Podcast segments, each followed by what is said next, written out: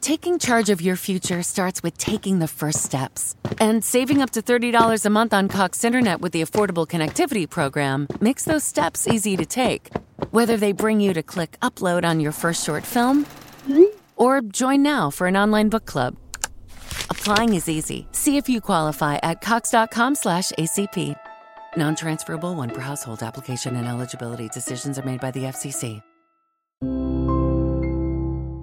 Come agisce l'alcol sugli esseri umani? Quali sono gli effetti dell'alcol sul cervello? Oggi vi parlerò specificatamente degli effetti neurobiochimici dell'alcol sul sistema nervoso centrale dell'uomo, ok? Ma prima di iniziare, se vi interessano questi argomenti di psichiatria e neuroscienze, iscrivetevi subito a questo mio canale digitale da cui mi state ascoltando, ok? Bene, tanto per iniziare vorrei dire che tra le persone non è facile far passare l'idea che l'alcol sia a tutti gli effetti una sostanza psicotropa con precisi effetti psicofarmacologici. Lo ripeto, l'alcol è una sostanza psicoattiva e in passato in qualche maniera è stato anche usato come psicofarmaco, ad esempio per sedare le persone, per lo più in caso di interventi chirurgici, oppure come tonico, come ansiolitico per persone ansiose. Parlando di sostanze con effetti psicotropici è interessante notare, e tutti possiamo osservarlo bene, che ci sono persone che sono completamente contrarie ad esempio ad alcuni o a tutti gli psicofarmaci, mentre però assumono con tutta tranquillità in maniera abbondante, giocosa e sociale, per così dire, tonnellate di alcol. Ma cosa volete che sia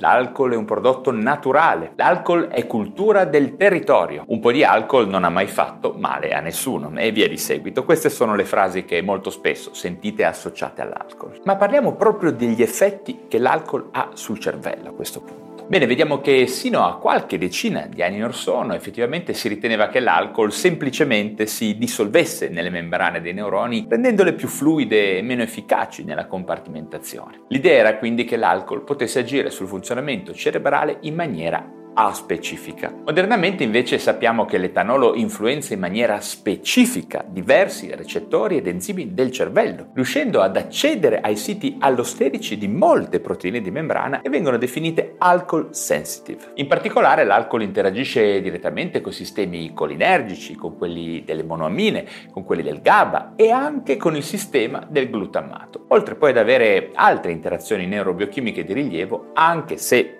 diciamo minori rispetto a questi tre sistemi neurotrasmettitoriali di assoluto rilievo direi. Andando con ordine vediamo che l'alcol sicuramente inibisce il rilascio di acetilcolina in alcune aree cerebrali, probabilmente interagendo con il recettore nicotinico presinaptico. Questa azione sui sistemi colinergici è probabilmente alla base dei disturbi della memoria che si osservano quasi sempre nell'intossicazione acuta, questa è esperienza comune. Per parlare invece del sistema delle monoamine, dobbiamo partire dagli effetti attivanti e euforizzanti che l'alcol ha a basse dosi. Infatti la motivazione di questi fenomeni, indubbiamente particolari per una sostanza che sulla carta avrebbe prevalente attività di depressione del sistema nervoso centrale, ma dicevo questi effetti che avvengono a basse dosi di alcol alcol risiedono proprio nel rilascio di dopamina e noradrenalina insieme all'attivazione delle vie degli oppioidi endogeni. Mentre invece salendo di dose, aumentando il livello di alcol nel sangue, l'alcol finisce per attivare poi principalmente la via del GABA. Ho già spiegato che quello del GABA è il principale sistema inibitorio cerebrale e infatti l'etanolo aumenta semplicemente la capacità del GABA di aprire il canale del cloro accoppiati ad alcuni tipi di recettore GABA-A. Queste azioni facilitanti a basse dosi, quindi si esplicano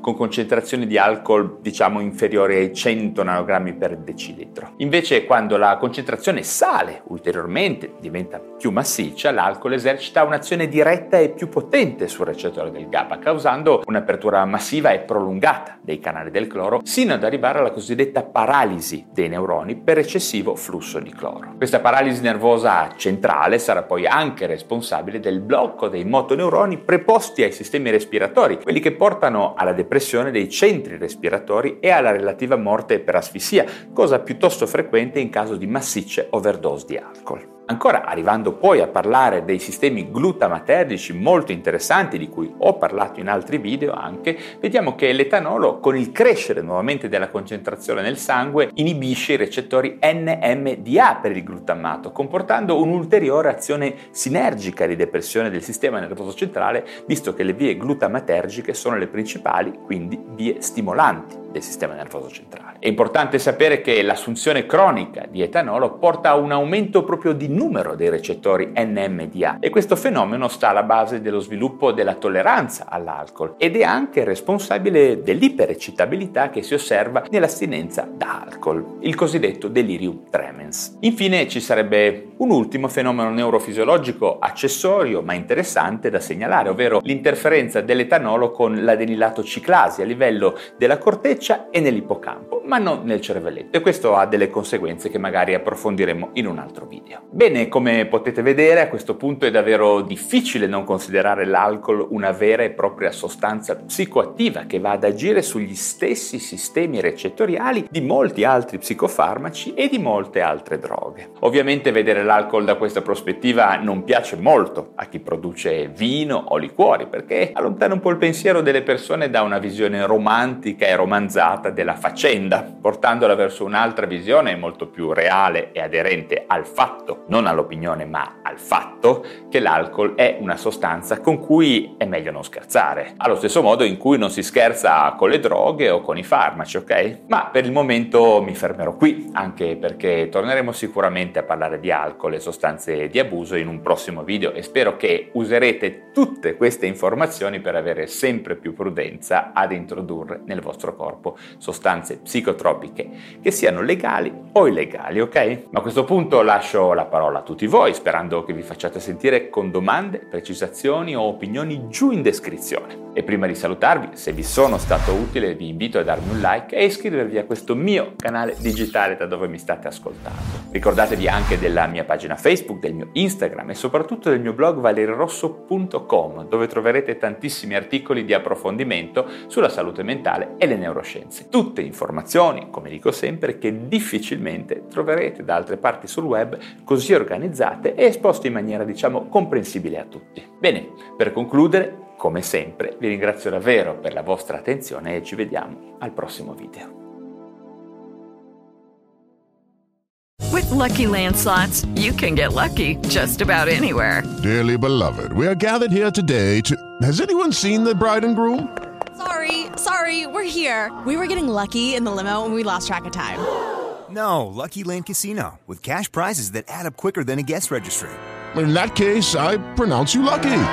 Play for free at LuckyLandSlots.com. Daily bonuses are waiting. No purchase necessary. Void where prohibited by law. 18 plus. Terms and conditions apply. See website for details.